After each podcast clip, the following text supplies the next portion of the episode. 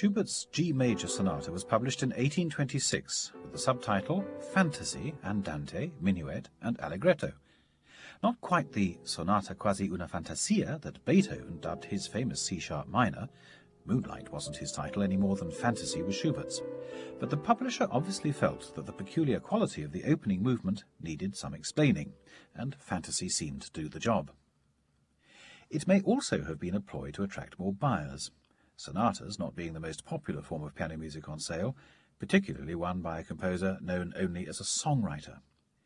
But was there perhaps a feeling that this work was a little unsonata-like?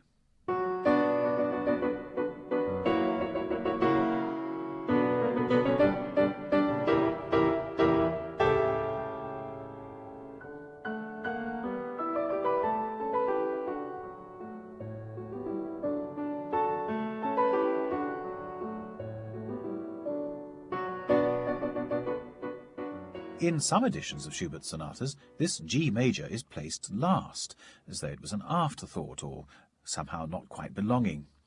Yet it wasn't his last. Three big sonatas were still to come, sonatas which cemented his reputation as one of the great composers in the medium. So what then is the G major sonata? An uneasy stepping stone between apprenticeship and master composer, or perhaps a wonderful insight into the maturing mind of one of music's greatest melodists?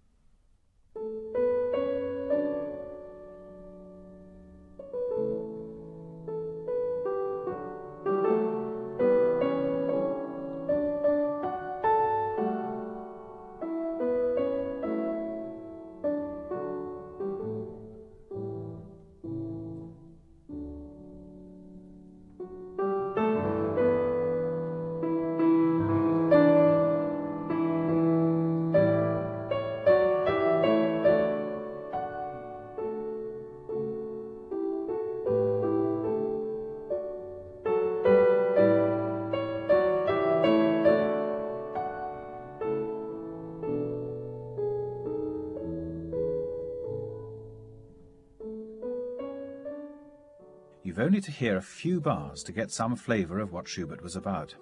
Forget the furrowed brow and clenched fist of Beethoven. Schubert, at least at this stage of his career, was acutely sensitive to lyricism as the driving force behind his music. Listen to the very start again. This is no bold symphonic start, more like a gentle welcome into the world of nature and song.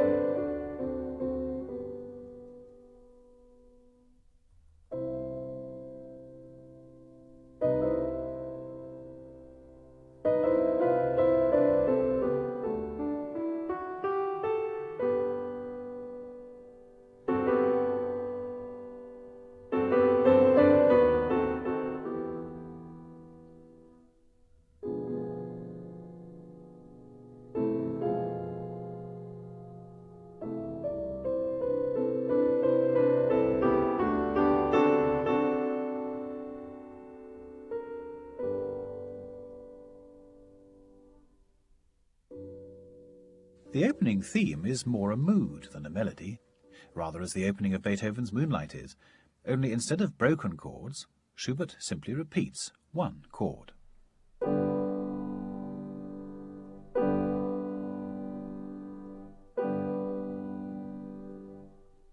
And he adds a salient little ripple to emphasize the repetition. The ripple eventually generates a little tailpiece.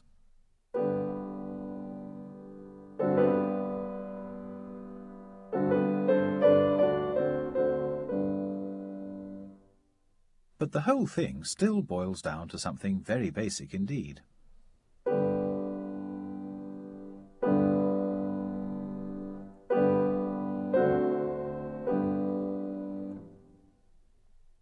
It could hardly be simpler. But note how the little ripple is enough to transform that basic chord sequence into something magical. This is hardly what we'd expect from a sonata. In fact, it could so easily be the start of one of Schubert's songs.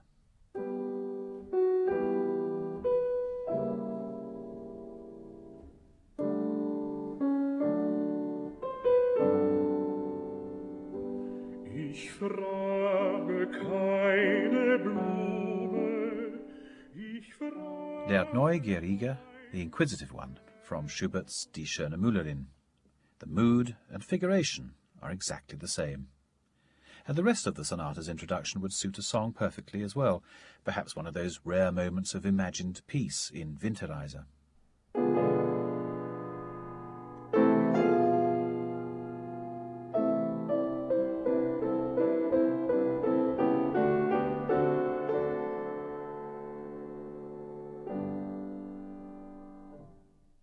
That's what it might be if it was going to be a song intro, but what Schubert actually does at the end is this.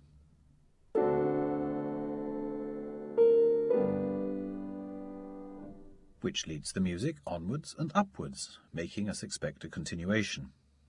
This is a sonata and not a song, after all, and what Schubert is also doing is flagging up the ascent to the third degree of the scale.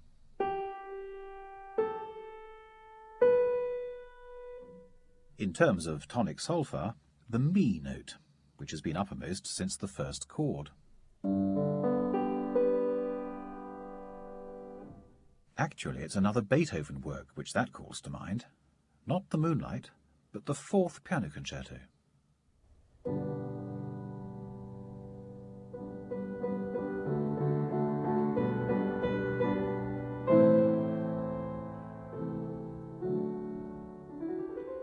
And that too sports the repeated note idea that Schubert explores in his sonata. I wonder if that's deliberate. Did Schubert know Beethoven's Fourth Piano Concerto? What Beethoven does next certainly suggests that he did.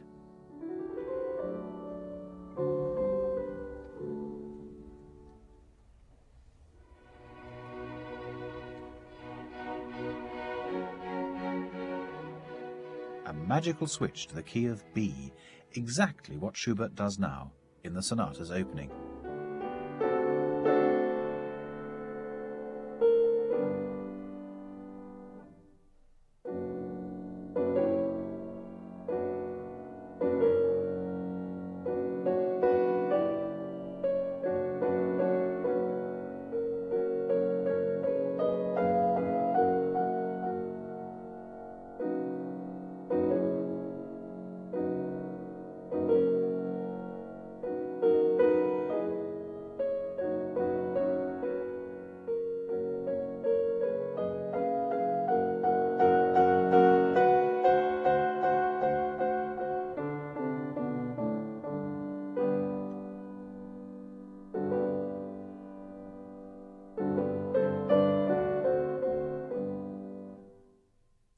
Whether Schubert knew the Beethoven concerto or not, it's strange how both composers put particular emphasis on the relationship of keys three notes apart, G to B here. It sounds such an academic point. Why should anyone outside the world of musicology care about such things? Well, the fact is that the way Schubert builds his sonata from this relationship profoundly affects its character. From the 19th century to the present, composers have used keys a third apart as a way of creating a special kind of contrast, one which is softer, less stark. In the 20th century, Sir Michael Tippett was aware of this Schubert-Beethoven connection, and it becomes a dramatic point in his opera The Knot Garden. In the second act, the characters are singing a Schubert song from Die schöne Müllerin. But listen to what happens when it's suddenly interrupted.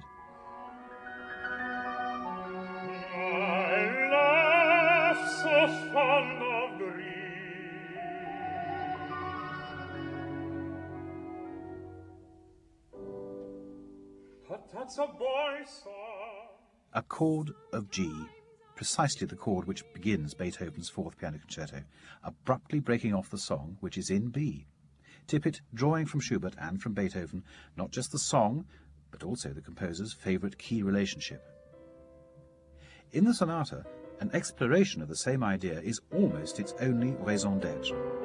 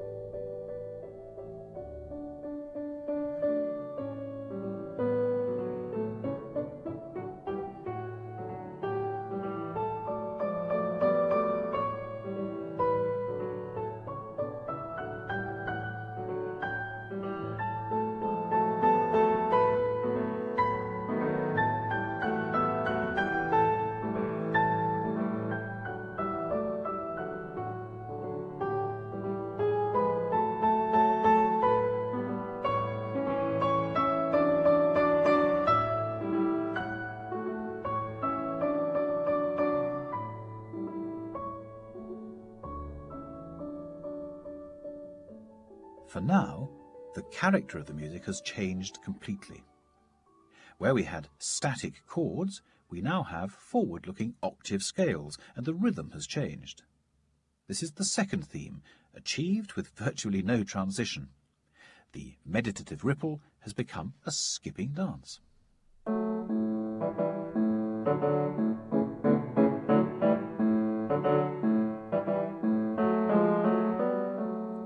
As for the melody, it's not only stated in virile octaves, a quite new pianistic sonority, but leaps the octave as well.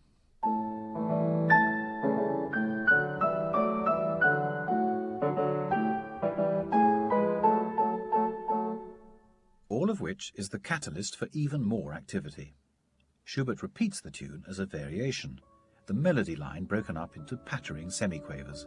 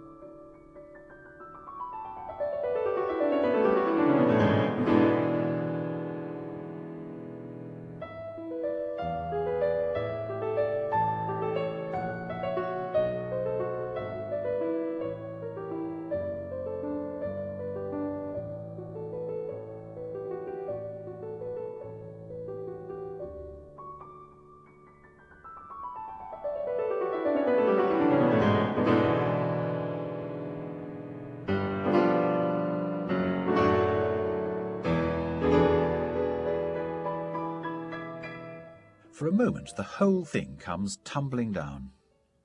And that's very typical of the way the sonata's put together. Lyrical episodes interspersed with sudden flashes of something darker before order is quickly restored. Schubert seems constantly to be questioning what sort of work he's writing. Sonata? Fantasy? Song without words? Or what? What comes next, in the development, is even more surprising. What I called the ripple at the start now has a much more threatening edge, tossed between right and left hands.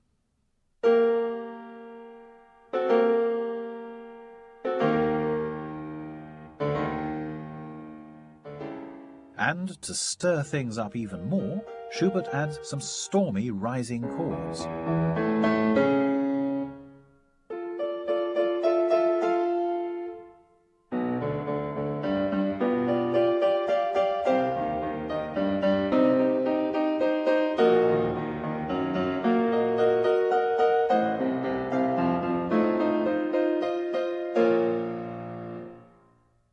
Tempestuous combination is a world away from the tranquility of the opening.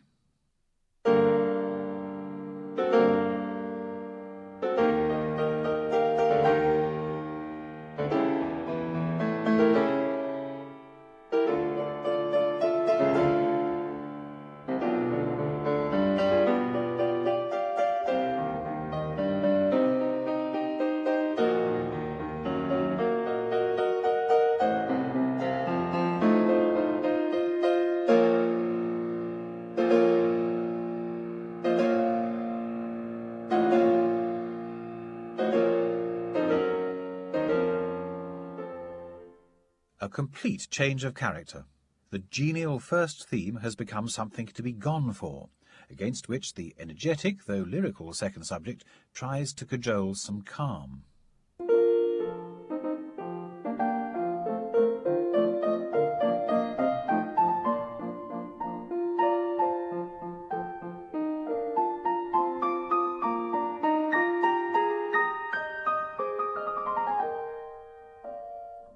Schubert repeats the process in even more remote keys, before the second theme gets drawn into the fray as well.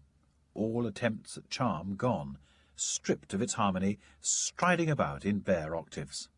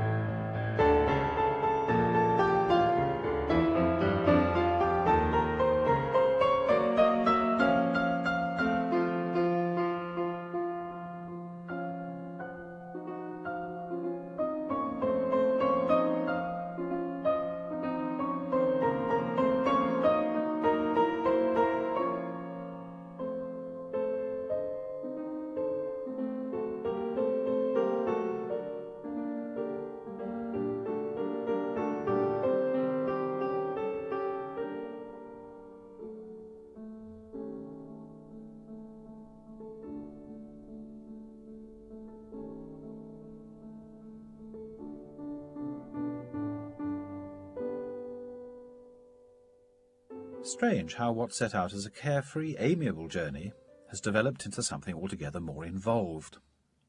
One Leipzig reviewer apparently found the movement's fantasy title baffling. Compared to Beethoven's moonlight fantasy, Schubert's attempt was distinctly constrained in its freedom of expression. But Schubert always conceived this as a sonata, even if he was exploring some new ways of going about things.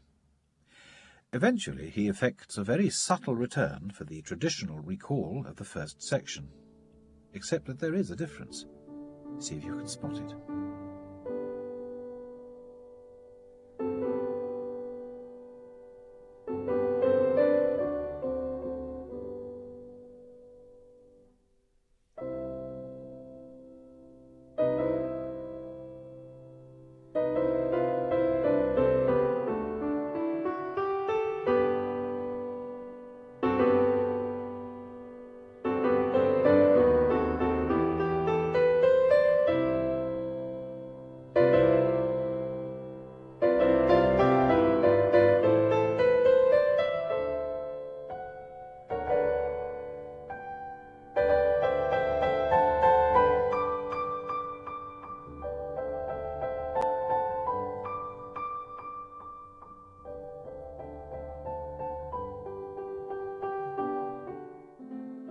Schubert truncates the first theme considerably, and we arrive at the second theme almost immediately. But most striking of all is the fact that Schubert has omitted that astonishing sidestep from G to B.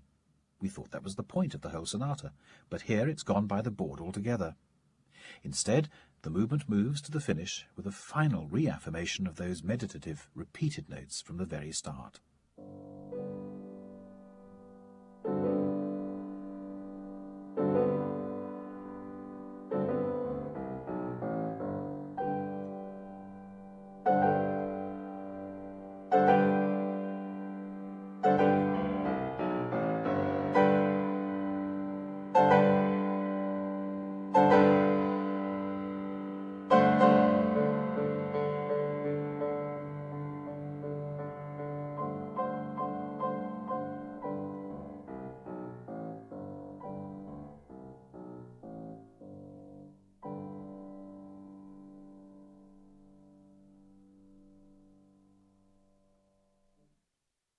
First movement began like a song, turned into a dance, and stumbled into a storm.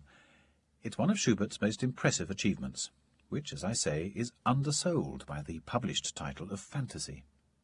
But maybe the publisher was alluding to the fact that the first movement doesn't quite wear the mien of a sonata. It's pensive and meditative. The prevailing mood is introspective, not to say intimate, rather than oratorical and this is something that in the immediate post-Beethovenian era would have been seen as contrary to the proper nature of the sonata principle. The music is perhaps more in the mould of some of Schubert's more picturesque works.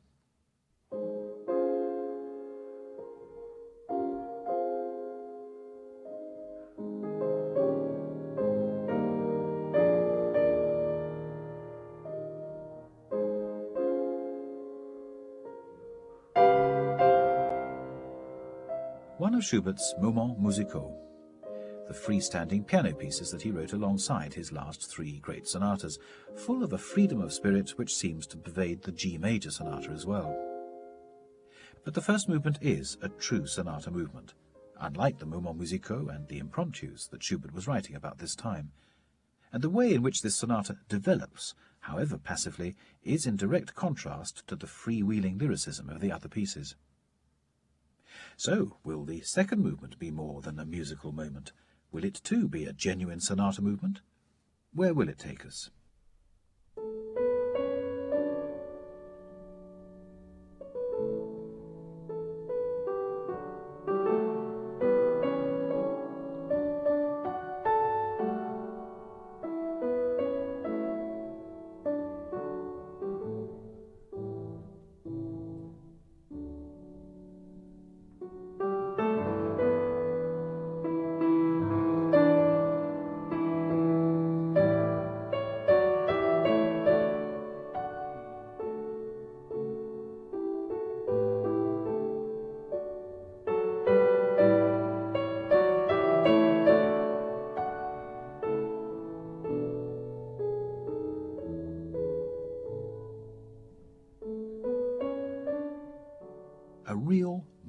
Song. Much of the individual quality of this music is due to the fact that the tune is, for the most part, doubled at the octave. It gives it a homespun quality, like an extra dollop of thick cream on the apple pie.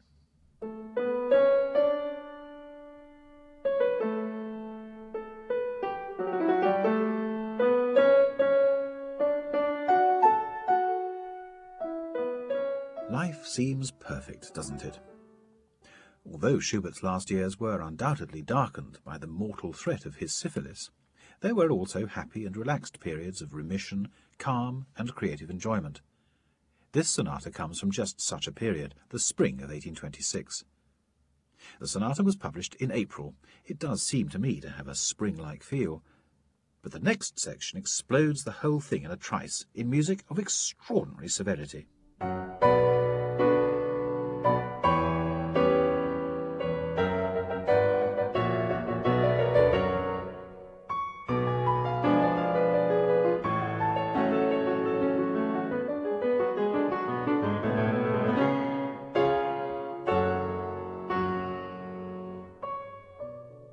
Octaves flash out again rather as they had in the sterner moments of the first movement, but the effect is even more cutting.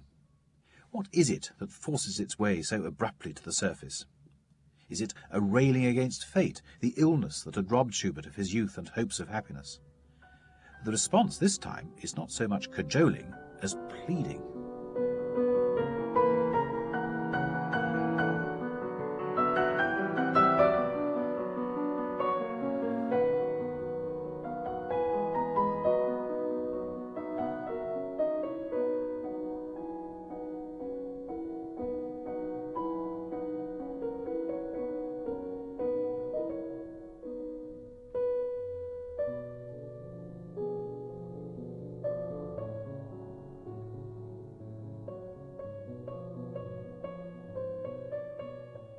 There, once again, are the quietly insistent repeated notes that we heard in the first movement.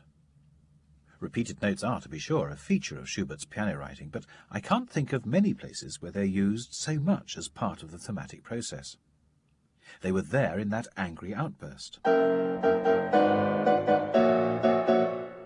But the other salient point about this outburst is that it occurs in the key of B minor, the mi key of the first movement, the key of that passage that Schubert left out of the recapitulation. Maybe that's why he did it, to maximize the effect when it returns here. But after a repeat of the angry music, even more densely figured and passionately reinforced, the genial morning song returns. As so often with Schubert's slow movements, its mood has been affected by the earlier outburst, and the flurries of decorative notes sound more than a little flustered, as if trying to pretend everything's all right.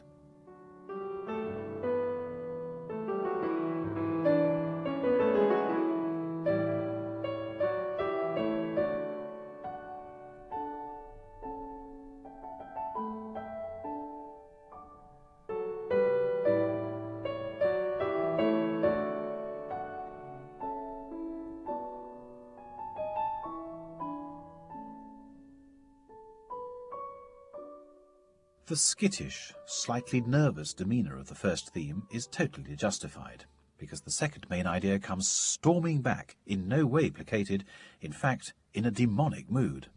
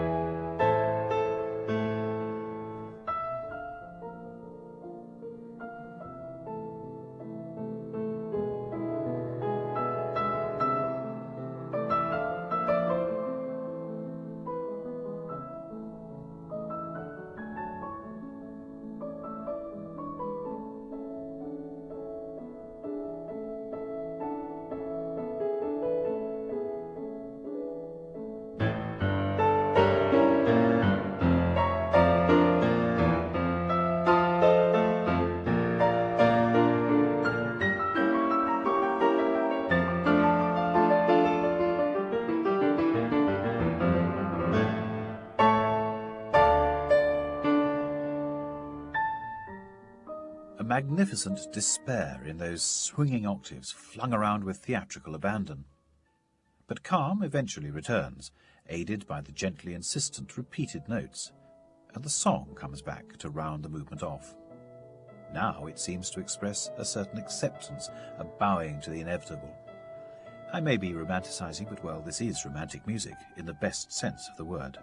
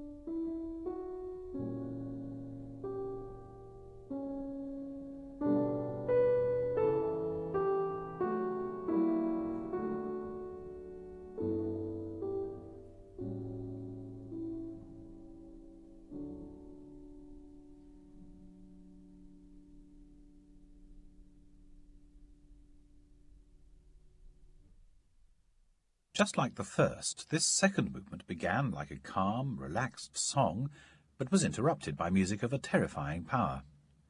To me, this sounds like the balancing act of a composer very much in the midst of a musical journey. His early sonatas, like his early symphonies, grapple with the essential structure of the form, handling contrasts, managing the drama. His late works, the last quartets, the unfinished and C major symphonies, the last piano sonatas, have clearly found a powerfully effective, original way of organizing lyrical material symphonically. This sonata is right on the cusp, lyrical ideas for the first time being thrown wholeheartedly into the symphonic mix. But whereas the earlier movements take a soothing calm as their starting point, the third movement seems as though it's trying to harness the power of those dramatic interruptions right from the start.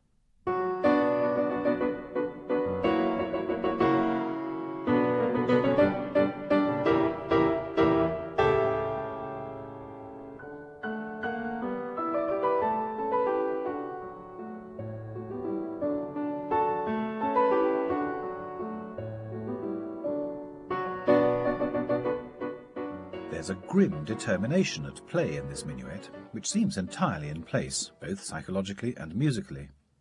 The texture abounds with octaves to make it seem as a piece with the previous movements. Let's take out the other notes for a moment.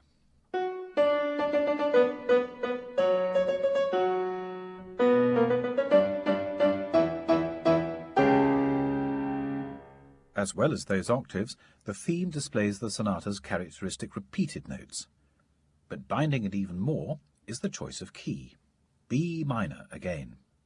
In fact, the opening bars seem a distant relative to the angry outburst in the slow movement, what I called the railing against fate idea.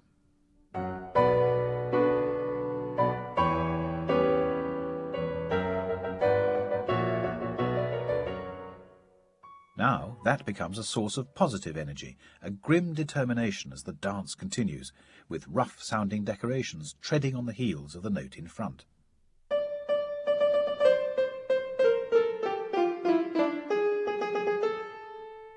While above and below, the repeated notes are given an even greater insistence. An almighty type of hammering.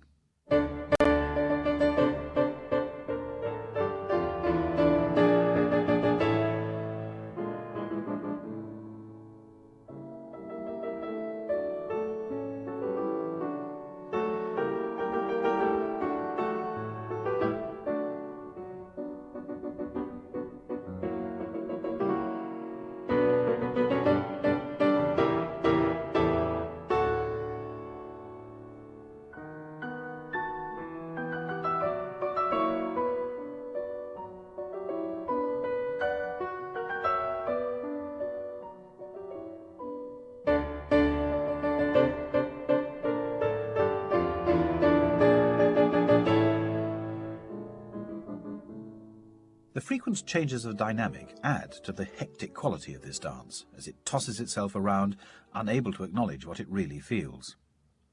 But now the tables are turned, and the middle section attains the semblance of bliss in an ethereal B major.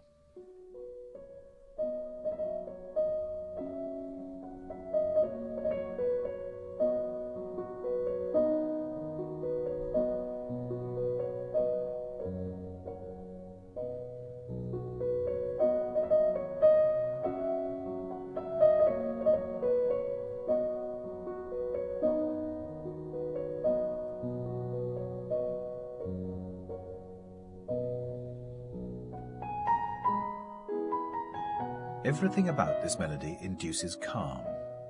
The legato tune, which sounds as though it's slower than the opening, though it isn't really. The comparatively slow rate of harmonic change. The gentle rocking bass.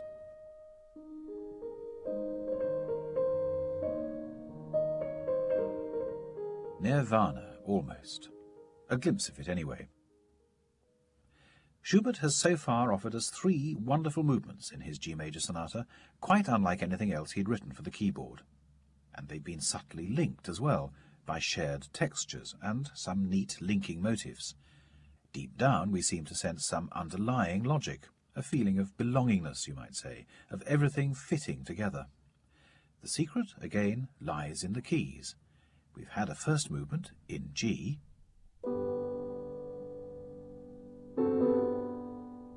a second movement in D,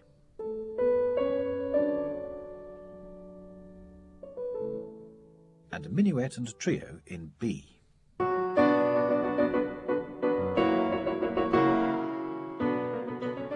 Put those three keynotes together and you get a chord of G, the home key of the whole sonata. And now, to complete the circle, the finale returns us to the key of G with a relaxed, almost improvisatory theme, characterized by, yes, you've guessed, repeated notes.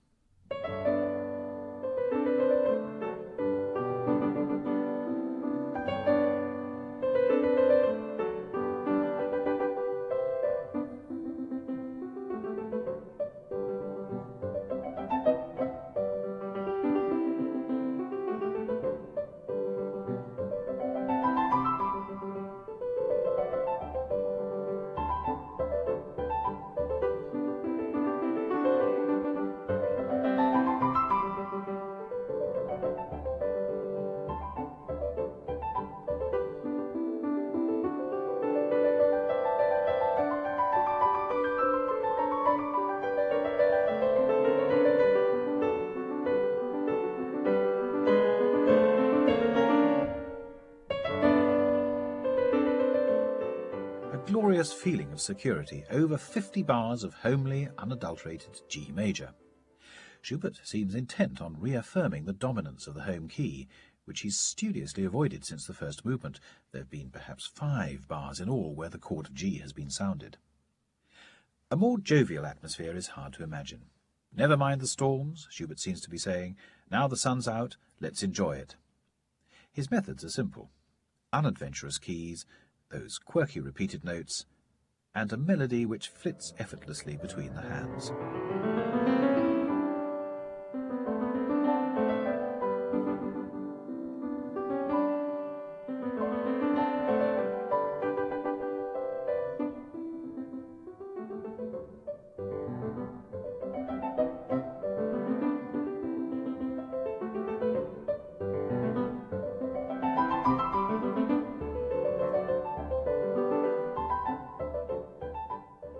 Isn't there a certain rustic feel here as well?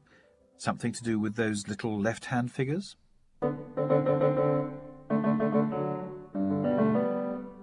That last little run-up, and similar ones before it, include what's known as a horn fifth. It got the name because it was a typical progression of valveless brass instruments. It became a symbol of the great outdoors, the hunt, the forest, nature, freedom. Beethoven used exactly the same idea in his Eroica Symphony, though this time the horns are real ones.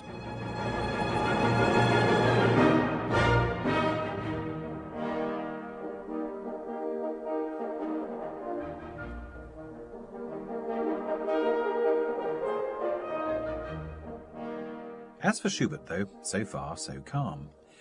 But where exactly is this movement going? How else does it relate to the rest of the sonata other than by the use of that motif?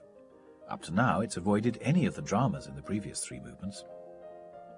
A new theme carries on the amiable quaver pattering, much as before, and seems closely related to the theme we've already heard.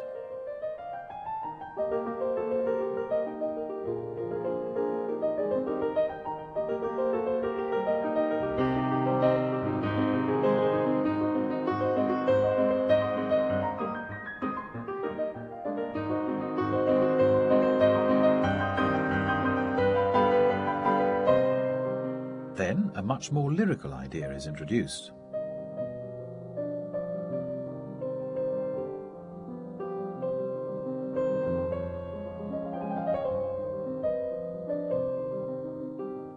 An almost Beethovenian idea, and in the Beethovenian key of C minor. It's purposeful in intention and soon threatens to roar.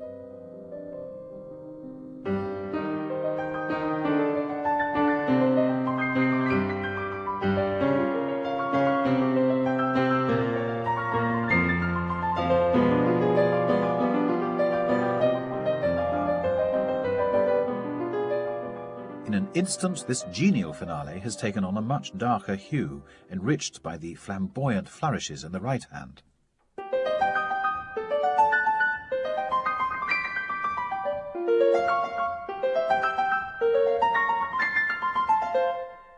Almost Brahmsian in reach, the finale seems to have grown in scale. We're aware that we've traversed a lot of territory. The genial opening theme, pattering response, and the return of the main idea have been pushed into the background by this new sequence. In terms of the work's shape and message, this is a defining moment. Will the finale continue to develop into a glorious summation of all that's gone before? Beethoven would surely have done something like that.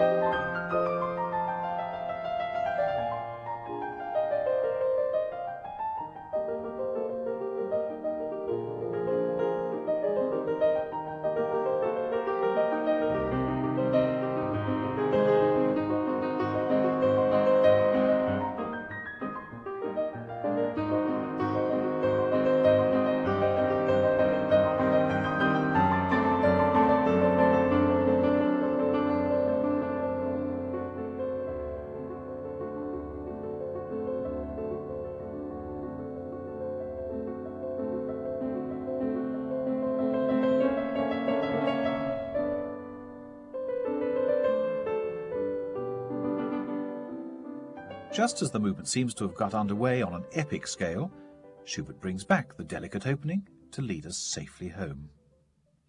So it's no spectacular climax. Instead, Schubert seems to meditate on our journey, and whereas earlier movements shifted dramatically between calm and storm, the finale is disturbed by only the briefest of squalls. And to emphasize this new order, Schubert has another neat trick up his sleeve. Remember how the earlier movements had been dragged from the home key of G to the rather distant B major, or in the case of the opening, B minor? Well, in the finale, Schubert gives that idea a brilliant twist.